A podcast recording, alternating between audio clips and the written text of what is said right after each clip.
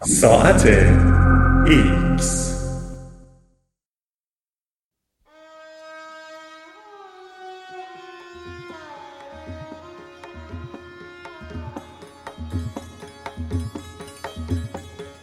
آشنایی با موسیقی هند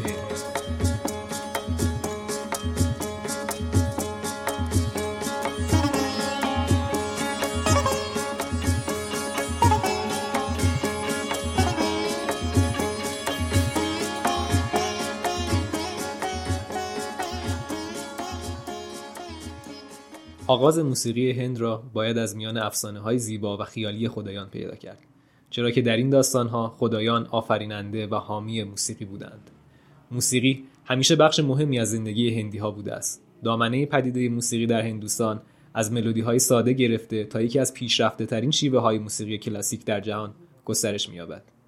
نکته قابل توجه این است که مردمان هند به موسیقی به طور متعصبانه عشق می‌ورزند و آن را به فرزندان خیش آموزش می‌دهند.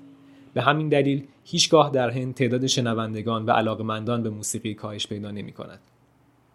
سنت های رایج موسیقی از راه سینه به سینه نقل شده و تا کنون زنده مانده است. اگرچه روش های متفاوتی برای نگارش موسیقی در هند وجود دارد اما این شیوه ها فقط نشانگر ملودی ها و ریتم های اصلی هستند و گسترش این عناصر و همچنین تزئین و ریزکاری موسیقی باید از معلم آموخته شود. آموزش سخت و جدی موسیقی از کودکی شروع می شود و تا جوانی ادامه دارد. به طوری که قابلیتی بزرگ در هر شخص به وجود می آورد که باعث تسلط کامل او به انواع ریتم می شود مبحث موسیقایی که ما درباره آن صحبت می کنیم مستقیما به موسیقی کلاسیک هند اشاره دارد نه آوازهایی که در فیلم های آنها شنیده می شود برای فهمیدن موسیقی کلاسیک هند نیازی به مطالعات فراوان در این زمینه نداریم زیرا به قدری ملودی ها و ریتم ها جذاب و گیرا هستند که به راحتی در ذهن می نشینند و به گوش غریبه نمی آیند. هنگام تماشای یک اجرای موسیقی به ندرت نوازنده‌ای به تنهایی روی صحنه حضور پیدا می کند. معمولا عدهای به صورت چهارزانو نشستند و تک نواز در وسط آنها جای دارد. در یک طرف فردی کنار نوعی تب نشسته است و دیگران نیز سازهای گوناگونی در دست دارند. در دست یک نفر ارگ کوچکی نیز وجود دارد. برخی دیگر از این افراد ممکن است سازی اجرا نکنند و هنگامی که موسیقی شروع می شود آنها شیفتگی نسبت به آن را با حرکات سر نشان می دهند و باعث می شوند که تکنواز تلاش بیشتری برای جلب توجه حضار انجام دهد. بخش بزرگی از این موسیقی به صورت بداه نوازی است. اثر در ابتدا با یک ریتم کند آغاز می شود اما رفته رفته ریتم سرعت می گیرد تا باعث ایجاد شور و اشتیاق در بین شنوندگان شود.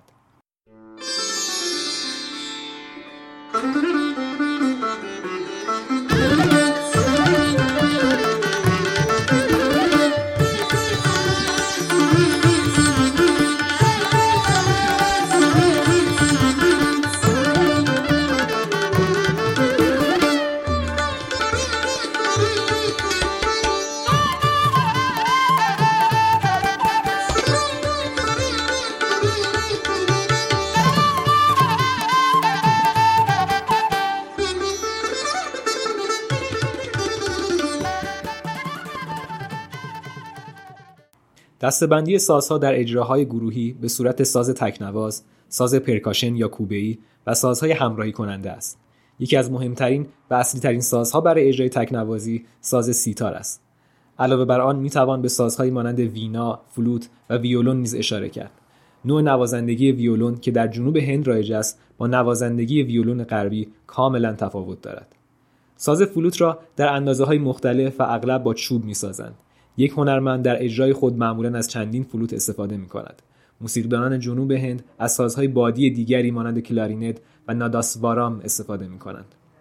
معروف ترین ساز همراهی کننده سارانگی است که آوایی نظیر صدای انسان دارد پر از حزن و شکایت موسیقی هند به دو دسته تقسیم می شود شمال هند تحت عنوان هندوستانی و جنوب هند به نام کارناتیک به لحاظ تاریخی مراکز اجرای موسیقی شمالی دربار شاهزادگان بود اما موسیقی جنوبی در معابد اجرا می‌شد.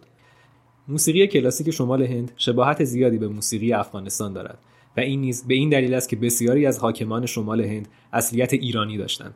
موسیقی این منطقه عناصر فراوانی از موسیقی ایران را در خود جای داده است.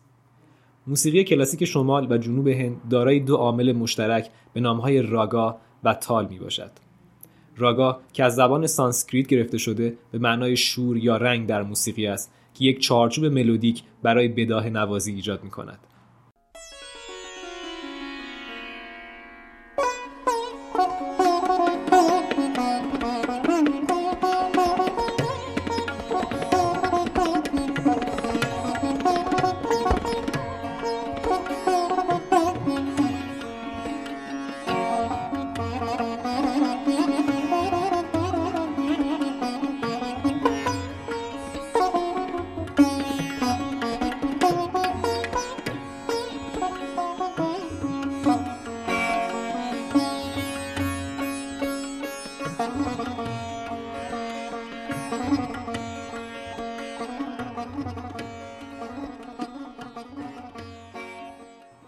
یورگن وازیم فرمگن مردم شناس آلمانی می‌گوید راگا باعث می شود تا در هند موسیقی را با تمام بدن تجربه کنند و این حس در مقابل جو رسمی سالن‌های کنسرت در اروپا قرار دارد او اضافه می کند که اینجا نوازندگان و خوانندگان در پرتو روشنایی بر کف صحنه نشسته و هنرنمایی می کنند و دوستداران موسیقی با حرکات و سخنان خود ابراز احساسات می کنند.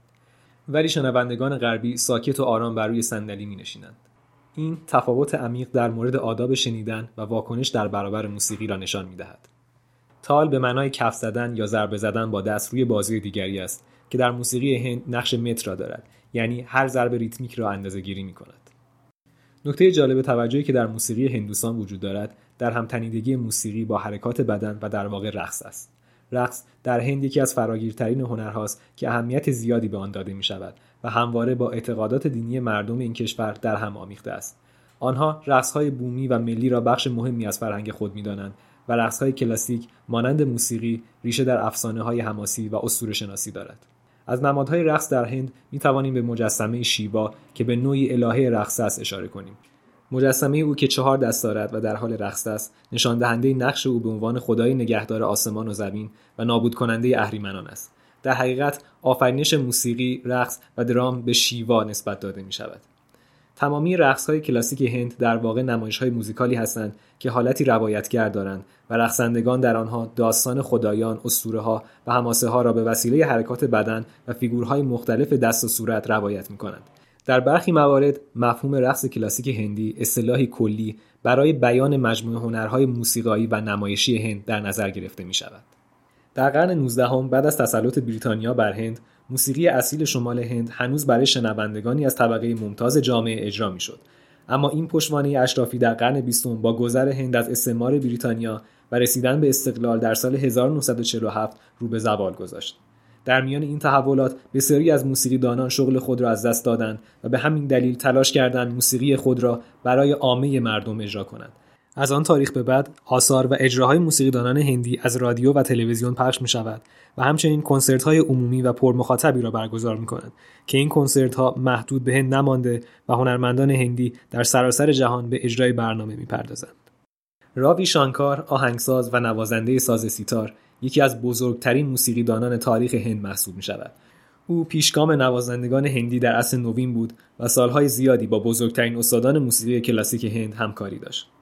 علاوه بر این در میان فعالیت های پرتعداد بین المللی او می‌توان به همکاری با گروه بیتلز و یهودی منوهین ویولونیست پرآوازه اشاره کرد.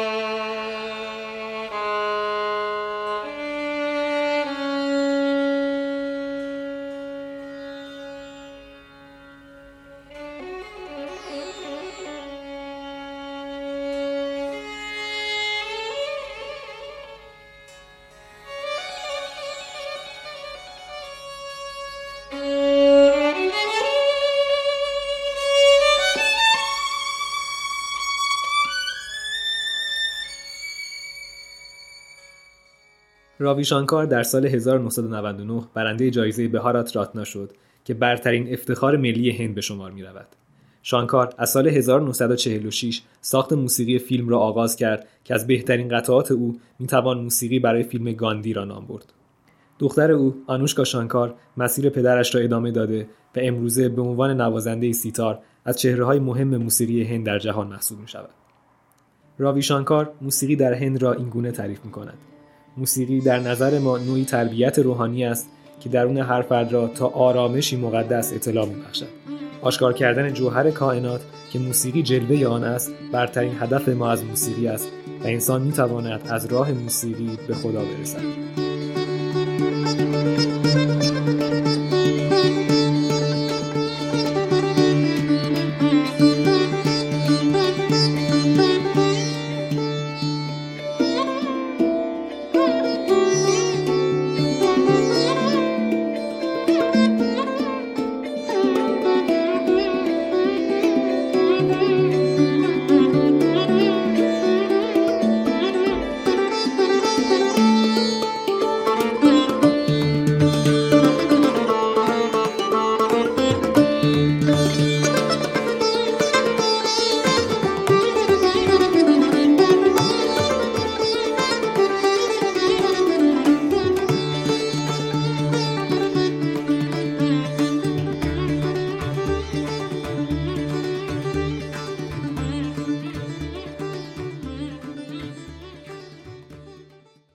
هستم چون میدانم